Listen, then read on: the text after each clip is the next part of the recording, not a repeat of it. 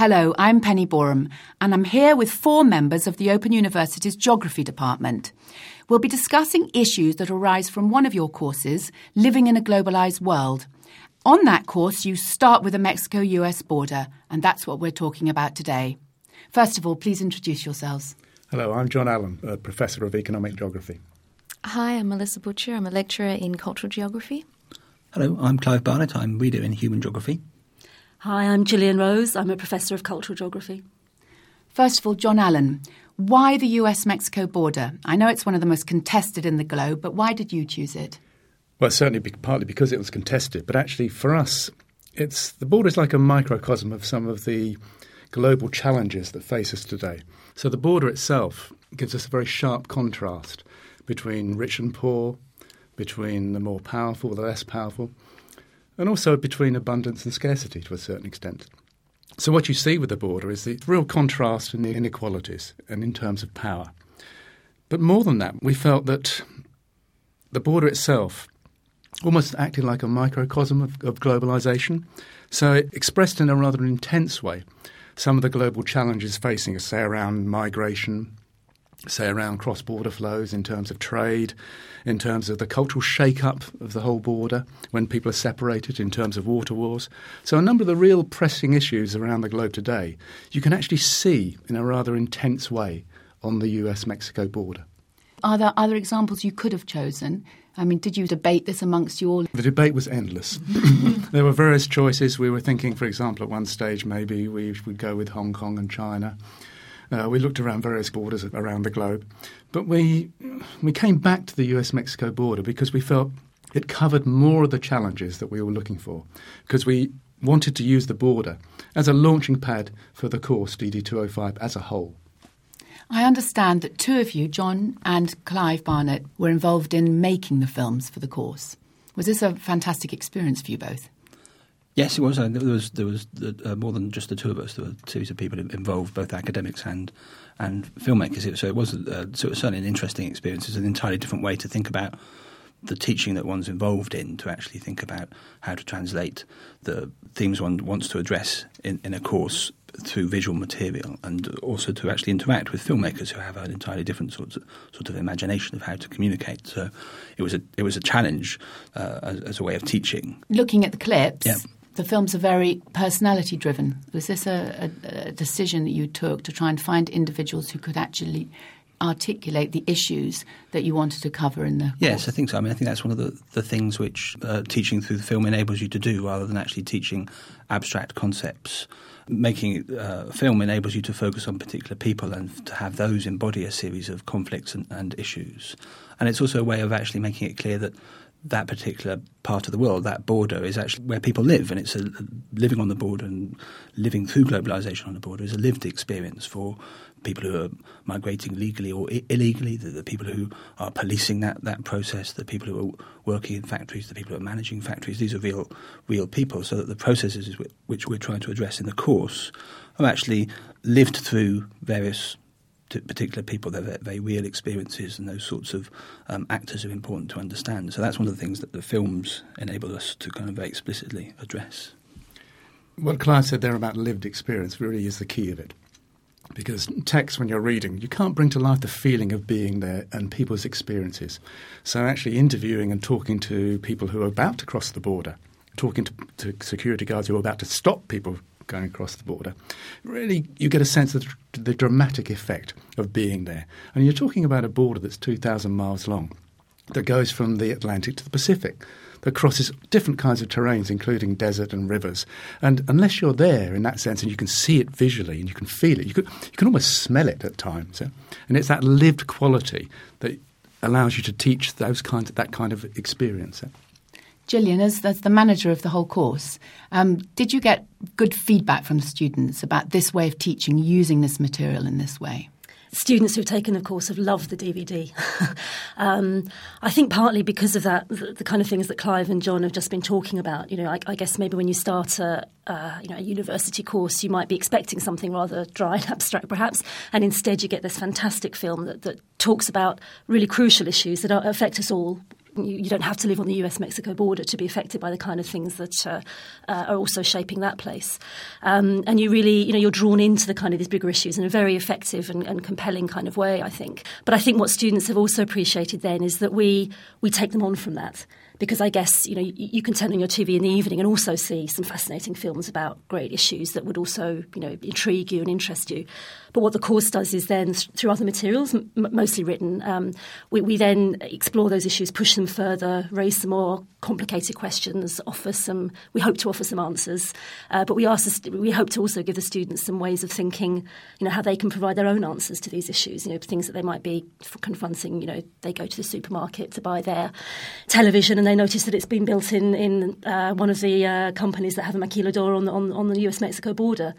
What do they do then? You know, I, I think it's a, it's a fantastic way to start a course, but it's a start that then takes people into more more uh, thoughtful ways of, think, uh, of, of approaching issues very effectively. Was this an original step, though, using the film material prior to introducing any text? Was this one of the first times that you, you taught a module or a course in this way? It was certainly the first time for us. And uh, I mean, just echoing the previous point about lived experience, the point of using the DVD and starting with the DVD separate from a book was a way to pull uh, people in, to engage them with ideas in that kind of you know, visceral sense that you are part of something. But it wasn't just about being on the border. As Gillian just said, the border is, in a sense, a springboard to other issues around uh, economic inequality, politics and power, culture, nature, and the environment. And those are all issues that we pull out of the border itself. Melissa, you've recently joined the department, mm-hmm. haven't you? Yep. Did it strike you coming into this department using this material in this way was, was an original way of doing it? Well, I know in the past when I've been teaching students, um, whenever you use audiovisual material, and in the past I've used material that's been developed at Open University in courses that I've taught in other universities, it's been really well received by students. And particularly when students, uh, as you said, you know, you can turn on the news and, and see, you know, um, other parts of the world. But when you have this analysis that goes on behind it, it just gives it that extra dimension. They start thinking critically about it, and I think that's what makes it uh, an important tool, an important teaching tool with students. Is there a relationship between this use of visual um, material to fieldwork in a way, in the sense that you can learn about a subject, and it's when you go on fieldwork, as geographers do, don't they? Mm-hmm. You then have a context for it, and it becomes it, it, it, suddenly feels real. It comes off the page. Is there a relationship, do you think, between this this use of material and fieldwork? I actually think it's the, the carrying on and the talking about it afterwards that actually can make it more real sometimes. It's when students start relating what they've seen to their own personal experience. I think that's one of the things we can do as teachers is to um, is to make it relevant. So even though you're looking at what's happening in the border, you've brought back these images from the US Mexican border you can uh, use processes to get students to draw out how this is um, also relevant to their lives as well here. Clive, is it somehow easier to, to understand all these issues when you look at them from, from a distance? I, th- I think the uh, what the hope is that by using examples from different parts of the world, and this is a this is a way of teaching geographically in, in general, what you're showing students is examples of various sorts of processes. Which, which, as Melissa's already said, might sort of spark a recognition for, for students. So it's it's not necessarily a question of saying this is what it's like far, far away in, uh, in other places. It's more a question of saying, well, it's like it's like that as well over over over there. But one can think about the sorts of issues which are in, the, in these uh, in these uh, film clips, issues about uh, the politics of migration, the location of jobs, conflicts around those kind of kind of questions, questions of who belongs, who doesn't belong. Those are questions which, if you're in, in the UK and you're a student in the UK, well, those are clearly current current uh, public issues. Questions about security, how do you kind of police borders, uh, the rights that people have to move against security concerns. These are kind of questions which are, of course, current, current public issues in all sorts of places. The the purpose I think of, of using a uh, an example like the U.S. Mexico border is precisely it crystallizes a whole series of those, those, those questions. One can kind of uh, follow them through, as you said, through particular people in very kind of um, dramatic sorts of sorts of ways. But the the task beyond the, the films, the task of, of, of teaching in this way more more generally is, is to then actually make those links and to encourage students to say, well, what's the what's the relationship between that that thing that we've seen, that example we've seen there, and something going on closer to home, either in the UK or where I live in in Reading or in Bristol or in Milton Keynes, wherever that might be. Melissa. Well, just following on from what Clive was saying, I mean, there's an emotional quality in the films which I think enables you to build up a certain empathy with students. So, uh, and the films show both sides of the argument, both someone that wants to cross the border for all the opportunities that you get when you cross that border, but also those on the other side that are trying to resist or close down those flows. And migration and globalization is something that affects, you know, in England today. These debates are happening in, Indi- in England today about um, border flows and security and, um, you know, how much control we have over who comes into the country and who doesn't. So uh, I think just generating that sense of empathy to hear someone describing why they would be willing to risk their life to cross a border can help broaden students' thinking about rather than just seeing this sort of faceless mass uh, or feeling um, sort of threatened perhaps by this kind of movement of people, but to get a different understanding of the uh, emotional drivers of, of migration as well. Um, just to talk a bit now about the border as symbol, as magnet, very much brought up in the in the clips. John, these are words that are, that are used a lot about the Mexico-US border, aren't they? Magnet. It just draws people to it, and it's become something sort of other than what it is, almost some some sort of idea. Even the people who are living it were were, were talking in that way about it. I think that's a good way of putting it, referring to, to the border as an idea what borders do is they both separate and divide, but they also connect people and they dramatize distance across it. So when you put a line up between people, suddenly you have a notion of ours and theirs. You have a sense that people who are actually quite close to you, just on the other side of a fence, are far away because they're you know, maybe seen as culturally different or politically separate. So borders can dramatize distance in ways that you know very few things in in the in the rest of the world actually do. I was very struck by Christian Ramirez, who was able to describe himself as an in between person. What did he say? He said, My US citizenship is, is just paperwork, but my culture is, and my traditions and my roots are, uh, the culture is like the air, it's something that just exists. I mean, he was extraordinary, wasn't he? The way he summed that up. This brings up the idea of, of the relationship. I mean, migration and movement is really impacting on how we think about the nation state and and ideas of citizenship. So, uh, and that was a really interesting example of that. And there's other research that looks at this idea of citizenships of convenience, where you're seeing people that are able to, particularly if you have capital, if you have the economic means to do so, collecting citizenship in other countries as well as a security blanket, if you like, if something was to happen in, in Hong Kong, for example, with the handover of Hong Kong to China. You saw business people applying for citizenship in other countries, but still maintaining their ties to China because of it would become an economic powerhouse. So you're sort of hedging your bets in some ways by um, splitting citizenship and, and cultural belonging. Uh, so we're seeing changes uh, in in in that way. Um, the notion of dual citizenship. You know, what does that mean today? You know, the border borders are not just these lines on the map or, or, physical geographical barriers, but we're also seeing them as psychological borders, you know. So if you're a, a second generation um, migrant, like I am, for example, but uh, English Australian with two passports, and I can move now through Europe. So you've got now another layer of identity, which is Europe. You're seeing examples from the US Mexican border of, of being Chicano, uh, being American, being Mexican. You know, where do all these different identities fit in? Where do the borders lie between these? And for the second generation, being in between is is something they live with daily, moving across these cultural borders and trying to find a sense of belonging. It's not always easy, it can be quite a stressful process, but there's also opportunities with that as well. Cultures are never static.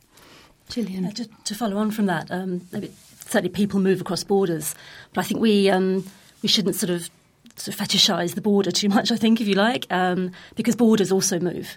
Um, and as Melissa just mentioned in passing, the uh, handover of uh, Hong Kong back to China, you know, that, that was a border that had stayed stable for a long time, but then but then shifted with, with radical consequences for the people living there, for the people who could who could leave, who could who wanted to, to, to go to other places to uh, to make a different kind of life elsewhere in one of the uh, in one of the clips, we saw um, that that's absolutely true of the U.S.-Mexico border. It shifted hugely, uh, hundreds of kilometres uh, in in the middle of the 19th century, when when the political agreements that that, that mark that border ac- across the ground uh, also uh, um, changed. That's when Mexico lost so much territory. Yes, huge amounts. Which I have to say, I didn't know that until John and Clive came back with with that map. Um, yeah. you know, because you kind of know borders change. Uh, you know, fall of the Berlin Wall, Hong Kong. I mean, we've got plenty of contemporary examples. The EU expanding more recently, but actually to see it like that on a map was really quite back to the uh, impact and in the visual. The, in the psyche of the people, they sort of somehow know that's their land yes, still. Yes, yes, and there's that very striking um, interview in one of the video clips with the woman whose ancestors had lost their land, and you know, a generation later, and this old lady still determined to get that land back.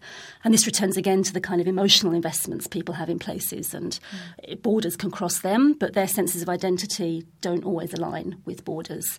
Identity is much more complex and complicated, I think, in, in, in a globalised world. People can feel that they belong in, in very different places, um, have quite different senses of history, and how that feeds into where they feel they belong. Clive. This is really to, to follow on that, that same point. On the one hand, borders can move, but it's also important, and this is also something which comes out of those clips, to have a sense of the fact that borders aren't thin, narrow lines at the edges of, of nation states, that borders can actually be quite thick and impenetrable on the one, one hand, so they can be um, very high walls or electrocuted fences or, or hazardous rivers. Uh, so borders can be thick in that that sense. Um, but another theme which com- comes through some of the clips is the sense that actually the stakes involved at, uh, at borders are actually kind of worked out and uh, enacted uh, in all sorts of different places, not only at, at, the border. So there's an example of, of a roadblock 70 miles inside the United States in which people are having their papers checked and their cars searched. And one can think of more more obvious examples. One could fly to the United States. One can fly to Kansas City, slap bang in the middle of the United States, and one would be subjected to the same sorts of border controls there in the middle of a territory as one would do it at the, the, the at the edge. And so, one of the interesting issues which become uh, begins to emerge from from some of those examples in the clips is the idea that what a border is is actually a set of practices. Uh, might, those practices might be about building higher walls.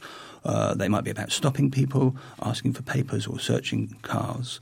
And increasingly, perhaps in a globalized world, those sorts of practices are going on all over the place, not simply at the border. An example of this uh, would be the way in which employers are increasingly being asked, both in the United States and elsewhere, to take responsibility for actually checking the, the immigration status of, of the people they might might hire. In the United States, you have the example of a very contested issue of whether the agencies who provide driving licenses should similarly be responsible for checking the immigration status of, of, of people applying for driving licenses. What that implies is that suddenly the, the stakes uh, uh, which are involved in borders, who belongs, who has the right to work somewhere or, or not, are suddenly being distributed all over the uh, national territory and aren't only simply at the at the edge of the of nation state. The migrants at the border were very clear, though, weren't they? They wanted to go from one area to another because one area had jobs and one didn't. Yeah. The the recurring theme of uh, when when the migrants are, are talking is that sense that they might have moved.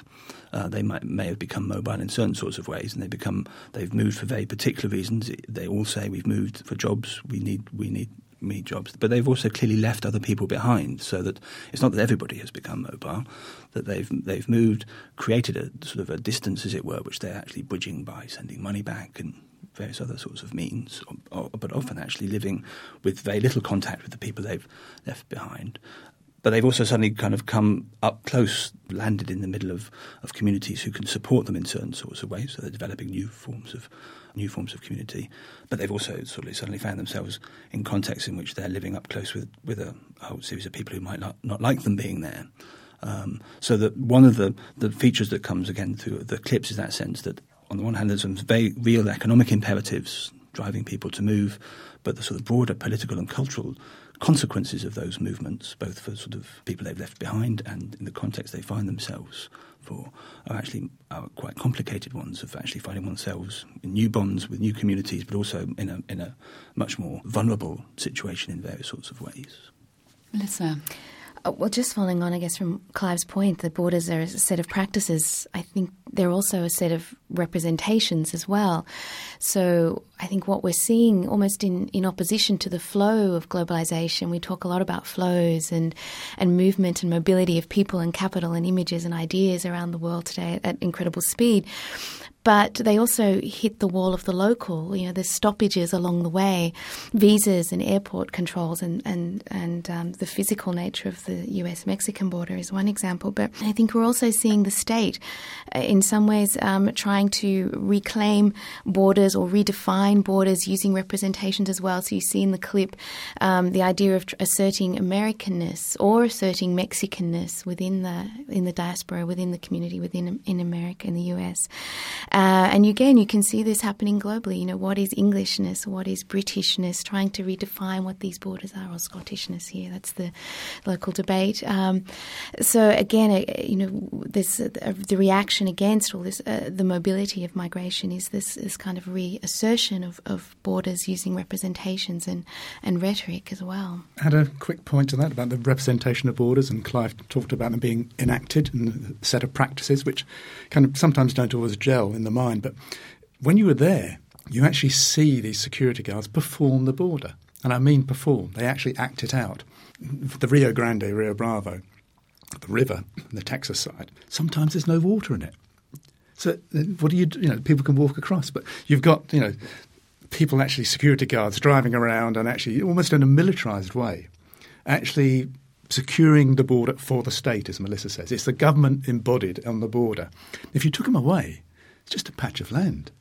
But you have to see that kind of performance going on. It, did really strike me being there, actually seeing that, and then imposing that on me and again, also just you can see this in other examples as well. I'm thinking of the Wagah border uh, between India and Pakistan, where there's been a whole military ritual created to enact that border, which was an artificial border created as a result of, of, of uh, colonialism and then independence for those two countries. But you had to create a border, and that's done through this sort of ritualized dance that they've just invented, but which they had to create to make sure that this border is seen to be something that is real. Clive, the, the Mexico US border has become heavily militarized, hasn't it? Mm-hmm. Yes, I think, I mean, it's always been a heavily policed border, but it's been become increasingly militarized and securitized, uh, which again is a, is a feature of borders elsewhere th- through the, throughout the world. I think one of the interesting things about that is that it sort of uh, it kind of crystallizes a, the coming together of two different dimensions of globalization. One of which is a, an increasing concern with security of, of national borders around concerns about terrorism and so on, particularly in the United States after 9/11 on the one hand, but kind of coming up against a, a different set of uh, processes embodied in, in, in the U.S.-Mexico border by NAFTA, the North American Free Trade Agreement, which was signed in the 1990s between Canada, United States, and Mexico, which it, which technically does away with borders for the purposes of trade, for for movement of goods and services. Now, the consequences of NAFTA have actually been to worsen living conditions and to worsen poverty in much of Central and, and South, South America. So it's actually served as an impetus for more people moving to the border and trying to get across the border, um, thereby sparking politicized concern in the United States to sort of police the border more effectively. So the militarization of the border uh, is really an expression of the coming together of these different sets of concerns. One set of processes actually which sort of seem to do away with borders, sparking a set of political um, responses which actually are trying to actually police much more heavily movement of, of people across across the, uh, the border. And you had those um, individuals who had taken it upon themselves mm-hmm. in, in the United States to actually film movement, migrant movement, that they felt yeah. the state, their state hadn't, wasn't handling well. Yes, I mean uh, one of the one of the effects of the militarization of the of the border is that that crossing the border has become much much more dangerous. Um, it means that people are on the one hand much more liable to being exploited on the Mexican side by the people who actually guide them across. It also means on the other, other side, because there's a politics around immigration in, in certain parts of the southwest of the United States, those people, once they get across, not only are trying to escape detection by the, the, the federal authorities and, and, the formal authorities, but they're also being subjected to various forms of, of harassment by citizen organisations, self-styled citizen organisations.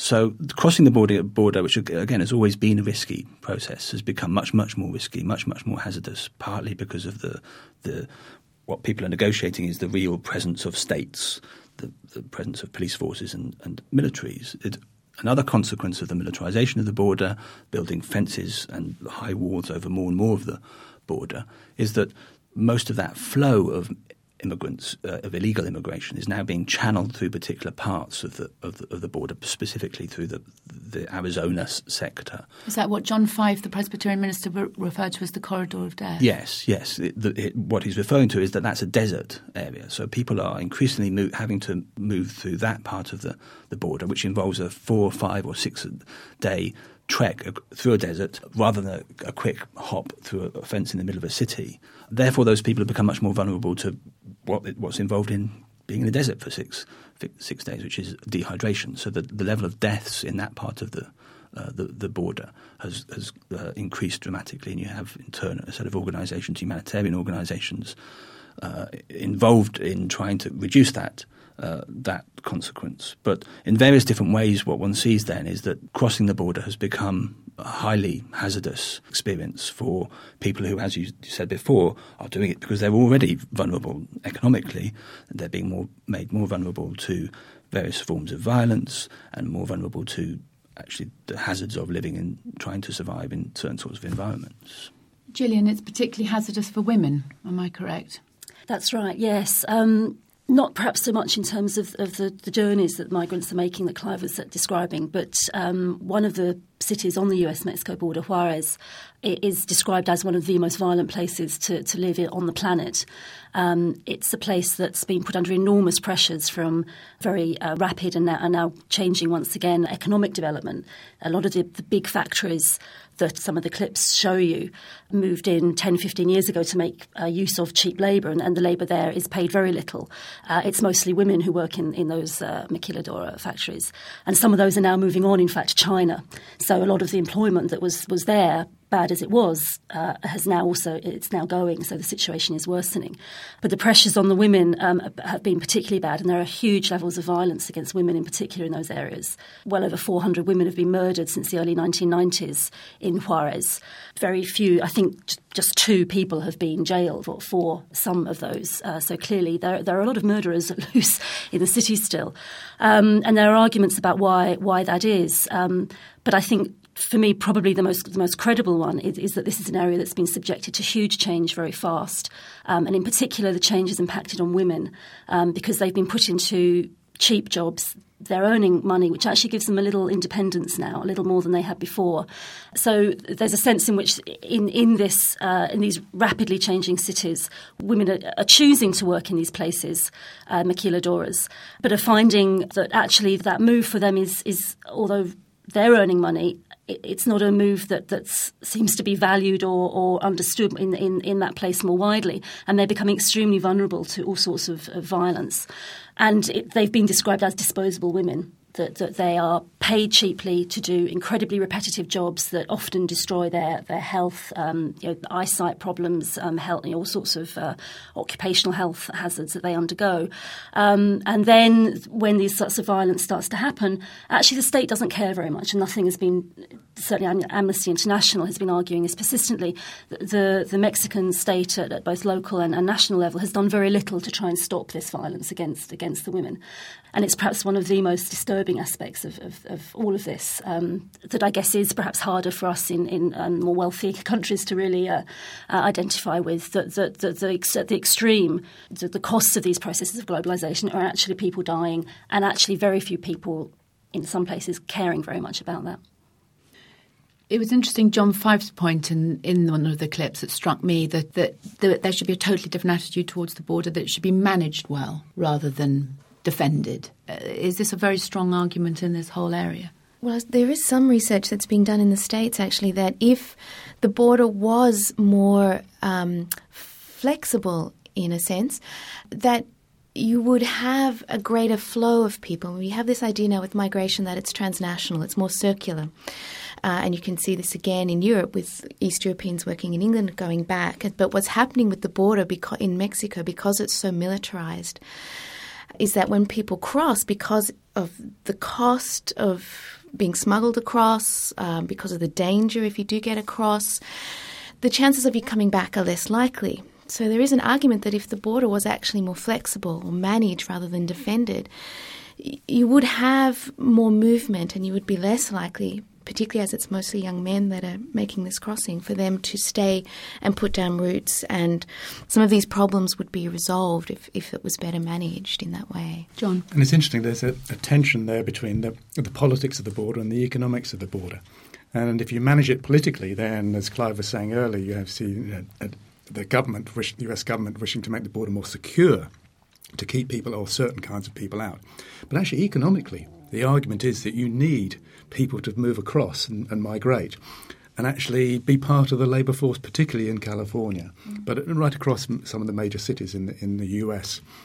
And those groups of workers coming not just from Mexico, but coming up from Central America, even further south, who are coming across the border illegally, actually run part of the US economy.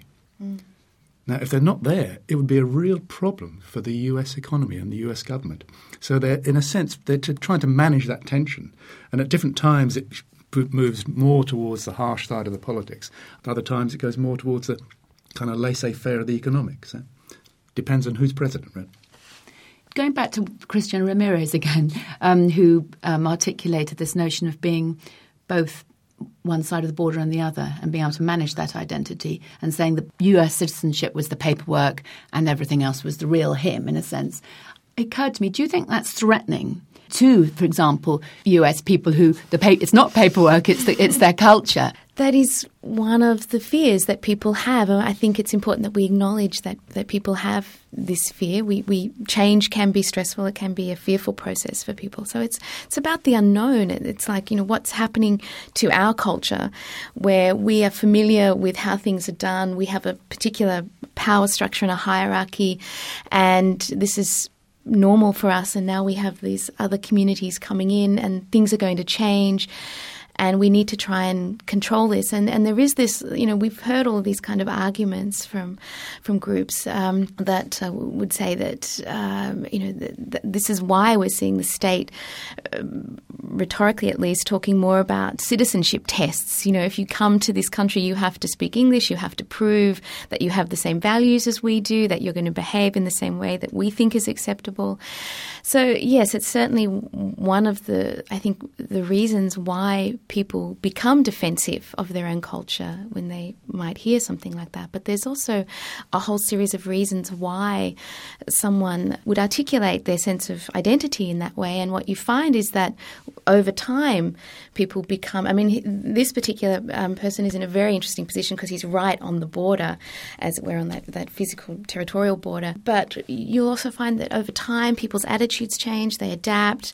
It, it, it takes time and it can take one or two or three generations generations, you know. And one of the things that, that always strikes me, look, looking at the uh, those series of clips, are the um, the incredibly d- different investments that people have around the border. That people feel so strongly about it, and in very different ways. And, and the obvious examples are the um, uh, one of those informal kind of vigilante groups, I guess we could call them, that, that Clive uh, mentioned um, earlier, versus the Presbyterian minister who treks out into the desert carrying water supplies to, to rescue some of those dehydrated immigrants and, and you know, save them from a you know, sort of terrible death.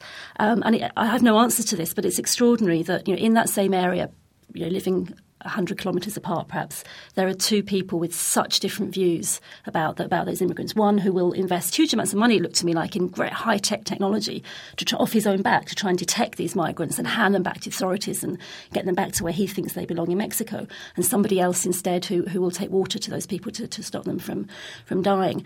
I, I don't know how to explain that difference, but it's a fascinating one. And I think it's important, though, to, to think more about because it does strike me that certainly within the US and also within UK political culture. I think a lot of arguments around migration, more broadly around other aspects of globalization, are increasingly conducted in these rather more kind of emotional tones. You know, so the debate is sometimes around the kind of economic logics that, that uh, John's talked about. Um, it's sometimes around the kind of political rationales of, you know, European Union is a good thing because it will, you know, reduce the risk of conflict within Europe or whatever.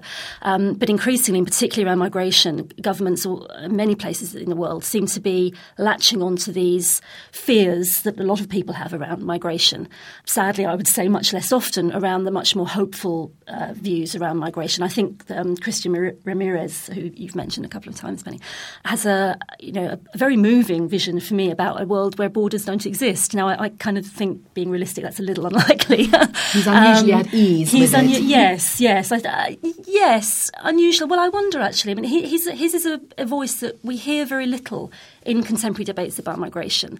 You don't hear people standing up and saying, you know, well, I'm sure if we went on the table today, most of us are either migrants or we have close family who are, or we know friends who are. You know, most people have experience of, of migration in their lives. Um, and that you know, actually doing everyday things, you know, going off on your cheap flights to see a, a, friend or a relation somewhere, you know, or sending family photos to, to your great aunt who emigrated to Canada, you know, or, to, you know, there are a lot of very ordinary everyday ways in which, in fact, you know, we could think about us all being migrants in one way or the other. But that sense of being at ease with, with that crossing borders is um, is not a kind of emotional stance that a lot of the politics of this seem, seem to want to build on, certainly at, at national political uh, levels of debate. Uh, and I think for me that that's, that's quite disturbing, I mean, partly because we don't really understand why it is that people side on one way or the other, for one way or the other on, on this issue. And it's a very powerful way to, to conduct debates as well. People get swept along with these emotional rhetorics mm. without pausing perhaps to think about other logics, the, the, the, the political, the economic, and so on.